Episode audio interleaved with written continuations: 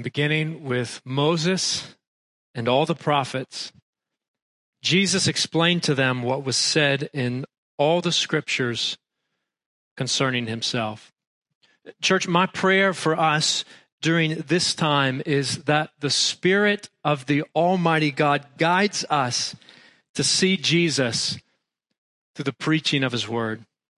You know, I'm so grateful during this season for technology. I'm, I'm thankful for online capabilities during this season of isolation. You see, uh, although we are unable to gather, we continue together. We continue to worship as brothers and sisters in Christ. We continue exalting the name of Jesus, our Savior. We continue bowing before Him in faith. We continue, Meadowbrook Baptist, striving to glorify God by knowing Him, by growing as His people, and by going forth with the gospel of Christ.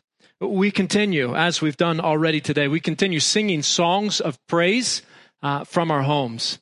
Uh, we continue opening up the pages of Scripture with our families. We continue figuratively joining our hearts and our hands in unison to God. Uh, we continue encouraging and conversing and exhorting one another through phone calls and text messages and through email exchanges and, and Zoom meetings. Praise God that we can stay connected even during a season of isolation. But, church, don't get too comfortable. Don't, don't get too comfortable. We may be operating this way, it seems, for a few more weeks, but when the all clear is given, we're going to come back together again in person. We're going to come alongside one another. Uh, a day is coming when we're going to sit beside each other once again. And we're going to hear each other's voices raised together to the Lord once again. We're going to come together. We're going to shake hands and we're going to hug necks and experience genuine community in the name of Jesus Christ, our Savior, once again. We're giving thanks to God for technology right now, but Make no mistake about it, online church is no substitute for the real thing. We were made to walk with Jesus Christ together. We need one another and we belong to one another as members of the same body.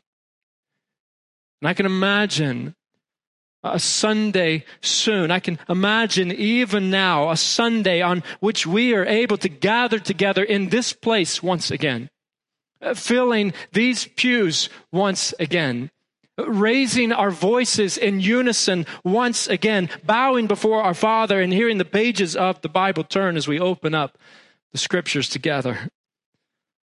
Well, friends, what a day of celebration that's going to be. But until then, we wait.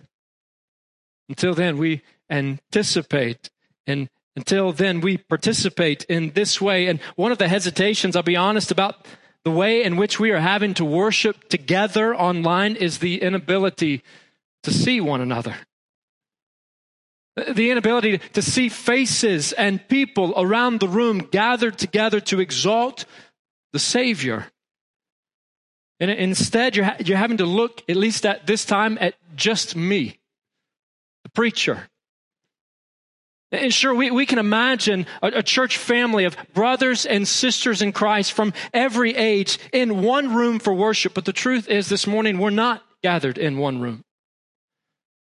And as a result, if we're not careful, church, if we're not careful, our focus can shift away from Christ and his church and toward a particular personality or presentation, and that can be dangerous can certainly be misleading. It can even be disappointing, even idolatrous. Full transparency here. This is why I'm really not a fan of online church. In fact, this is why I'm not really a fan of the multi site church model with satellite preaching via live streaming unless absolutely necessary, which of course is the situation that we and countless other congregations find ourselves in today. In fact, just a couple weeks ago, I heard from one of you, I heard from one of our church families who has young kids about the same age as my youngest kids. My youngest is two and a half, Eli, and this family has a child about that same age. And this mother said to me, sent me a message after the first video sermon and said uh, that her boy said, Mommy, I, I didn't know Eli's daddy was a movie star. And I can assure you, church, I'm no movie star.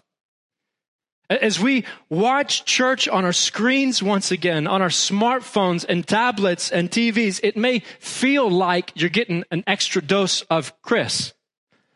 Meadowbrook, you don't need an extra dose of Chris. You need even more Christ, as do I. See, healthy churches must never be about glorifying a particular human leader or personality. Instead, healthy churches share the weight of leadership under the lordship of Jesus Christ. A healthy church shares the weight of leadership under the lordship of Jesus. That's a central truth I want us to glean. I want us to see from God's word today. A healthy church shares the weight of leadership under the lordship of Jesus Christ. I've entitled today's message, Not a One Man Show. And in today's text from the book of Exodus, from which I read moments ago, Moses learned that leading the mass multitude of Israelites toward the promised land could not be a one man show. He could not do this alone.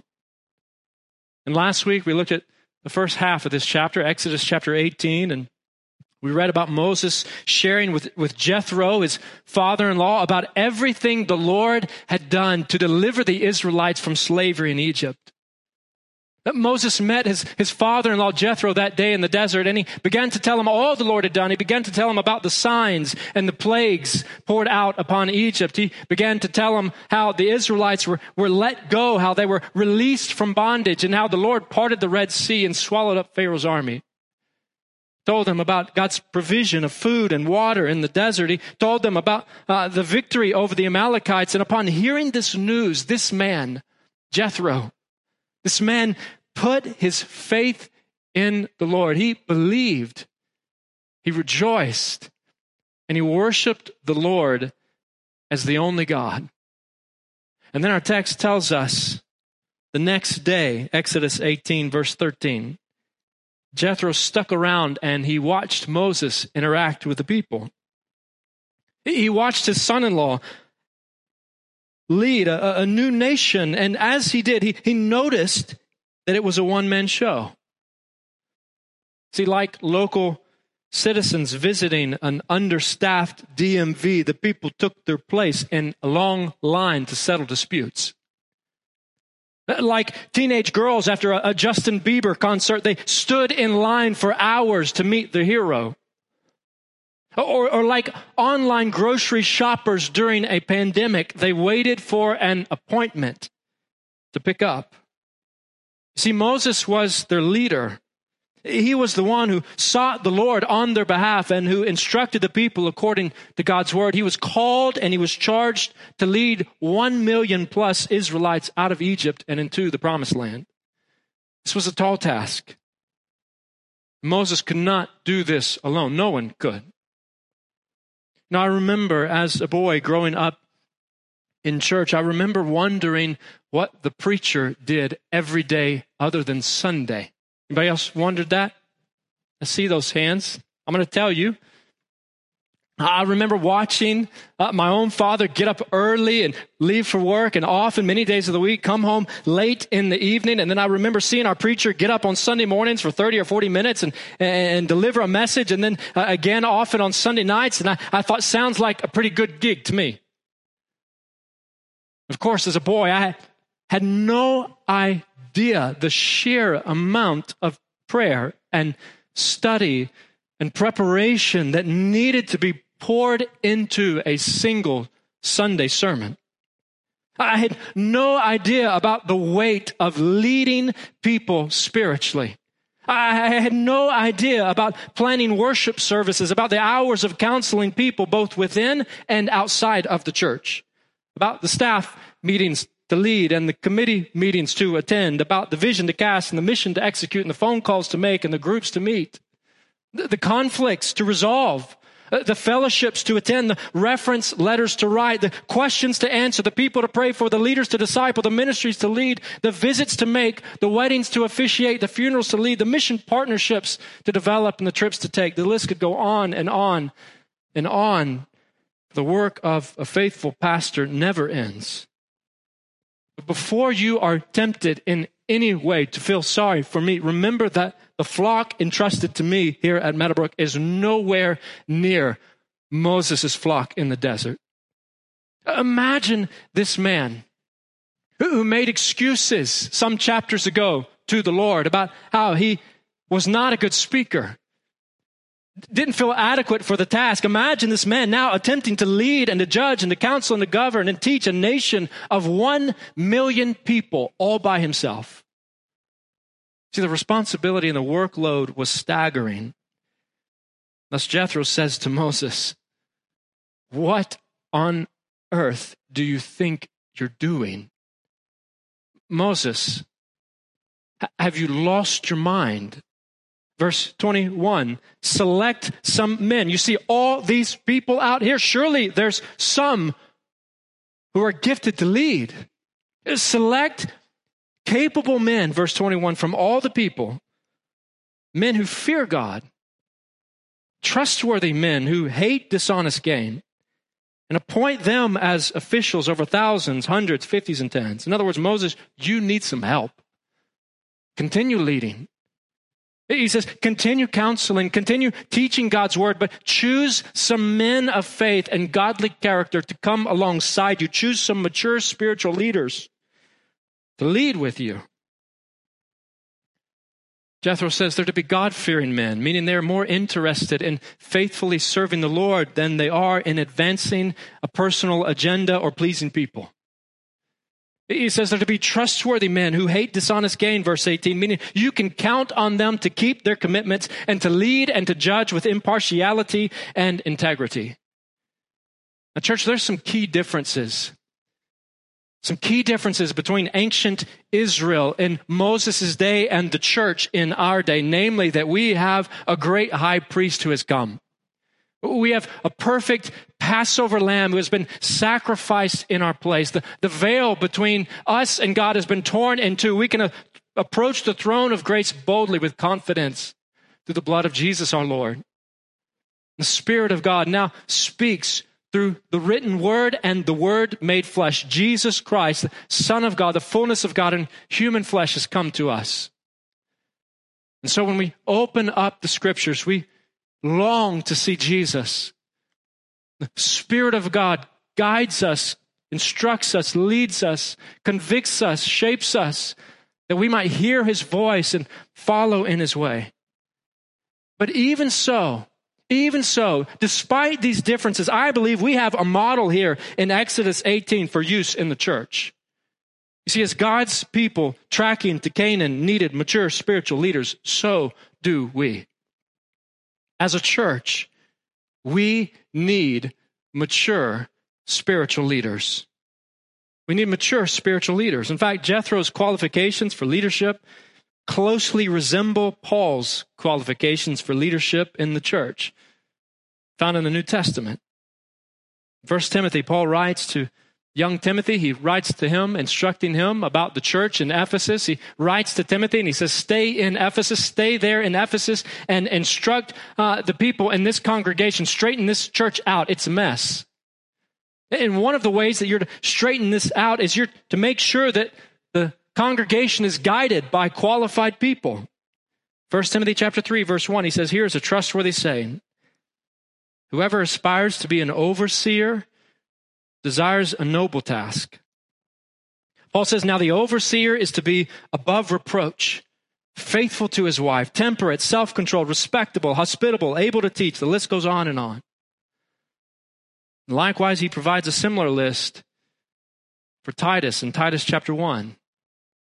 In 1 Timothy, in this text, Paul uses the word episkopos, that's usually translated as overseer. It's the word from which we get the word bishop. In Titus chapter 1, he uses uh, presbyteros, translated as elder. The former, overseer, indicates function, emphasizes function, oversee, lead, guide, instruct. Elder connotes a title of honor. And Peter elsewhere instructs church elders to shepherd or to pastor their congregation. Hence, pastor, elder, overseer all refer to the same church office in the New Testament. Both Jethro's and Paul's descriptions highlight the character qualifications for spiritual leaders over and beyond any skill, any personality trait, or popularity. See, friends, as a church, we, we need mature spiritual leaders. And so Jethro advised Moses to select such leaders and to do so, verse 21, from all the people. So, verse 25, Moses chose capable men from all Israel. The point is that Moses and his leadership team, so to speak, were to represent the nation they were leading. In fact, later we learn in the book of Deuteronomy that when this guidance, when this advice, when this instruction was carried out in Israel, that the people themselves likely nominated various leaders to represent them in positions of leadership. And then Moses would delegate them to their various positions of spiritual leadership. Like ancient Israel, church, we too need spiritual leaders who represent us. As a church, we, we need mature spiritual leaders, and as a church, we need spiritual leaders who represent us. We need pastors and leaders who know us and are known by us. Of course, that doesn't happen in a day. It takes time. We need pastors and leaders who have our best interests in mind, not simply the advancement of their own personal image or ego or popularity or career. Of course, as you know, church, this is why our minister of student search committee surveyed you for input into the interview and selection process. Uh, this is why we have such a committee comprised of vital and committed members of this congregation. Their task is to serve the Lord in this way. And as they do, church, they are serving us. So, members of that committee, thank you. Thank you for investing your time. Thank you for seeking the Lord. Thank you for leading in this way, for representing us in this way. So the Lord used Jethro to advise Moses, counseled Moses to select mature spiritual leaders who represented the people. But no doubt, upon reading this text, the most obvious counsel he gives to Moses is this You cannot do this alone. He says in verse 18, says, You and these people who come to you will only wear yourselves out.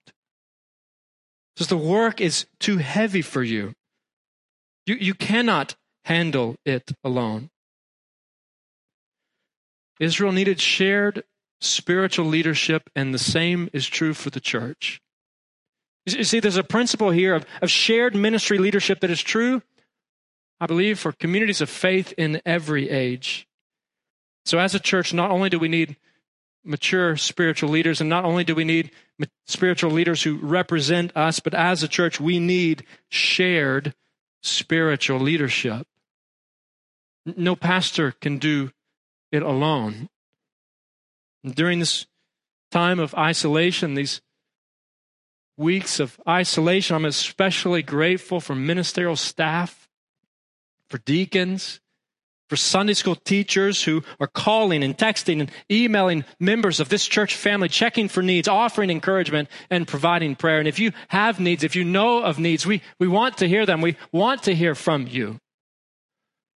No doubt the biblical picture of the church is one of shared ministry various members of the body using their gifts to serve one another for the good and for the growth of the body of Christ. But the primary principle here in the latter half of Exodus 18 concerns spiritual leadership. It concerns those who are entrusted with the responsibility to lead and to teach and to guide the community of faith. And for the church, that means pastors, elders, overseers, charged with leading God's people. We draw your attention to Titus chapter 1. Paul writes to Titus, Titus chapter 1, verse 5, he says, The reason I left you in Crete was that you might put in order what was left unfinished and appoint elders in every town, as I directed you. Uh, Paul says to Titus, Titus, the reason I left you there on the island of Crete is because there's some business that needs to be taken care of. There's some converts to faith in Jesus without leaders. And so I'm leaving you there so that you can make sure that every town with believers has leaders to guide them, elders that can pastor and shepherd and teach and instruct. Notice that Paul tells Titus to appoint elders, plural, in every town. Likewise, the author of Acts tells us in Acts chapter 20, verse 17, that Paul sent to Ephesus for the elders of the church. In other words, Paul said, I, I want to meet with the elders. I want, I want to meet with the pastors. I want to meet with the leaders of the church in Ephesus. Send for them. Bring them to me. And Meadowbrook, I'm just going to say this this morning because I believe it's biblical.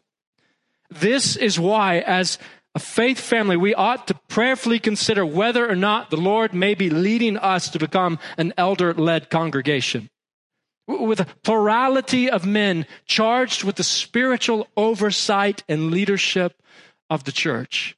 Like many of our sister churches, both within our own Southern Baptist context and other denominational contexts, we ought to prayerfully seek is, is this the most biblical model of church leadership? God, is, is this what you would have for us? And so, church, I'm asking you, I'm asking you to join, to join me in praying and seeking the Lord asking Him to, to show us what is the most faithful model of church leadership and practice according to the scriptures and certainly for us as Meadowbrook Baptist Church.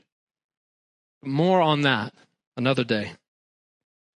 See, a healthy church shares the weight of leadership under the lordship of Jesus Christ. So I want to begin to offer a few beginning application points as we think about these principles, as we seek to, to apply them to our own lives as, as believers here at, at Meadowbrook. Certainly, one is to, to pray and seek the Lord's direction, to interpret and to apply this passage and the principle found therein for us as a faith family. But beyond that, I want to begin with an application point for, for fellow pastors and ministers of the gospel. So, in our context, think of David Vaughn and David Eanes. Think of John Lang. Certainly others that have had similar responsibilities here and in other congregations in the past, and no doubt others that will into the future. If you're a fellow pastor and a minister of the gospel of Jesus Christ, let me charge you, based on the word of God, to love, lead, and serve Christ Church. Love, lead, and serve Christ Church. Peter writes in 1 Peter chapter 5, he says, Be shepherds of God's flock that is under your care. Be shepherds, watching over the flock, not because you must, but because you are willing, as God wants you to be, not pursuing dishonest gain, but eager to serve. Not lording it over those entrusted to you, but being examples to the flock. And when the chief shepherd appears, you know who that is, don't you? The chief shepherd, the good shepherd, the shepherd who laid down his life for the sheep. When this chief shepherd, Jesus Christ, appears, you will receive the crown of glory that will never fade away. So, fellow pastors, ministers of the gospel, love, lead, and serve Christ Church and church congregation. Pray for your pastors. Pray for your pastors. I can honestly say that one of the most encouraging things that I hear from you often, church, is that you are praying for me. Thank you. I need your prayers.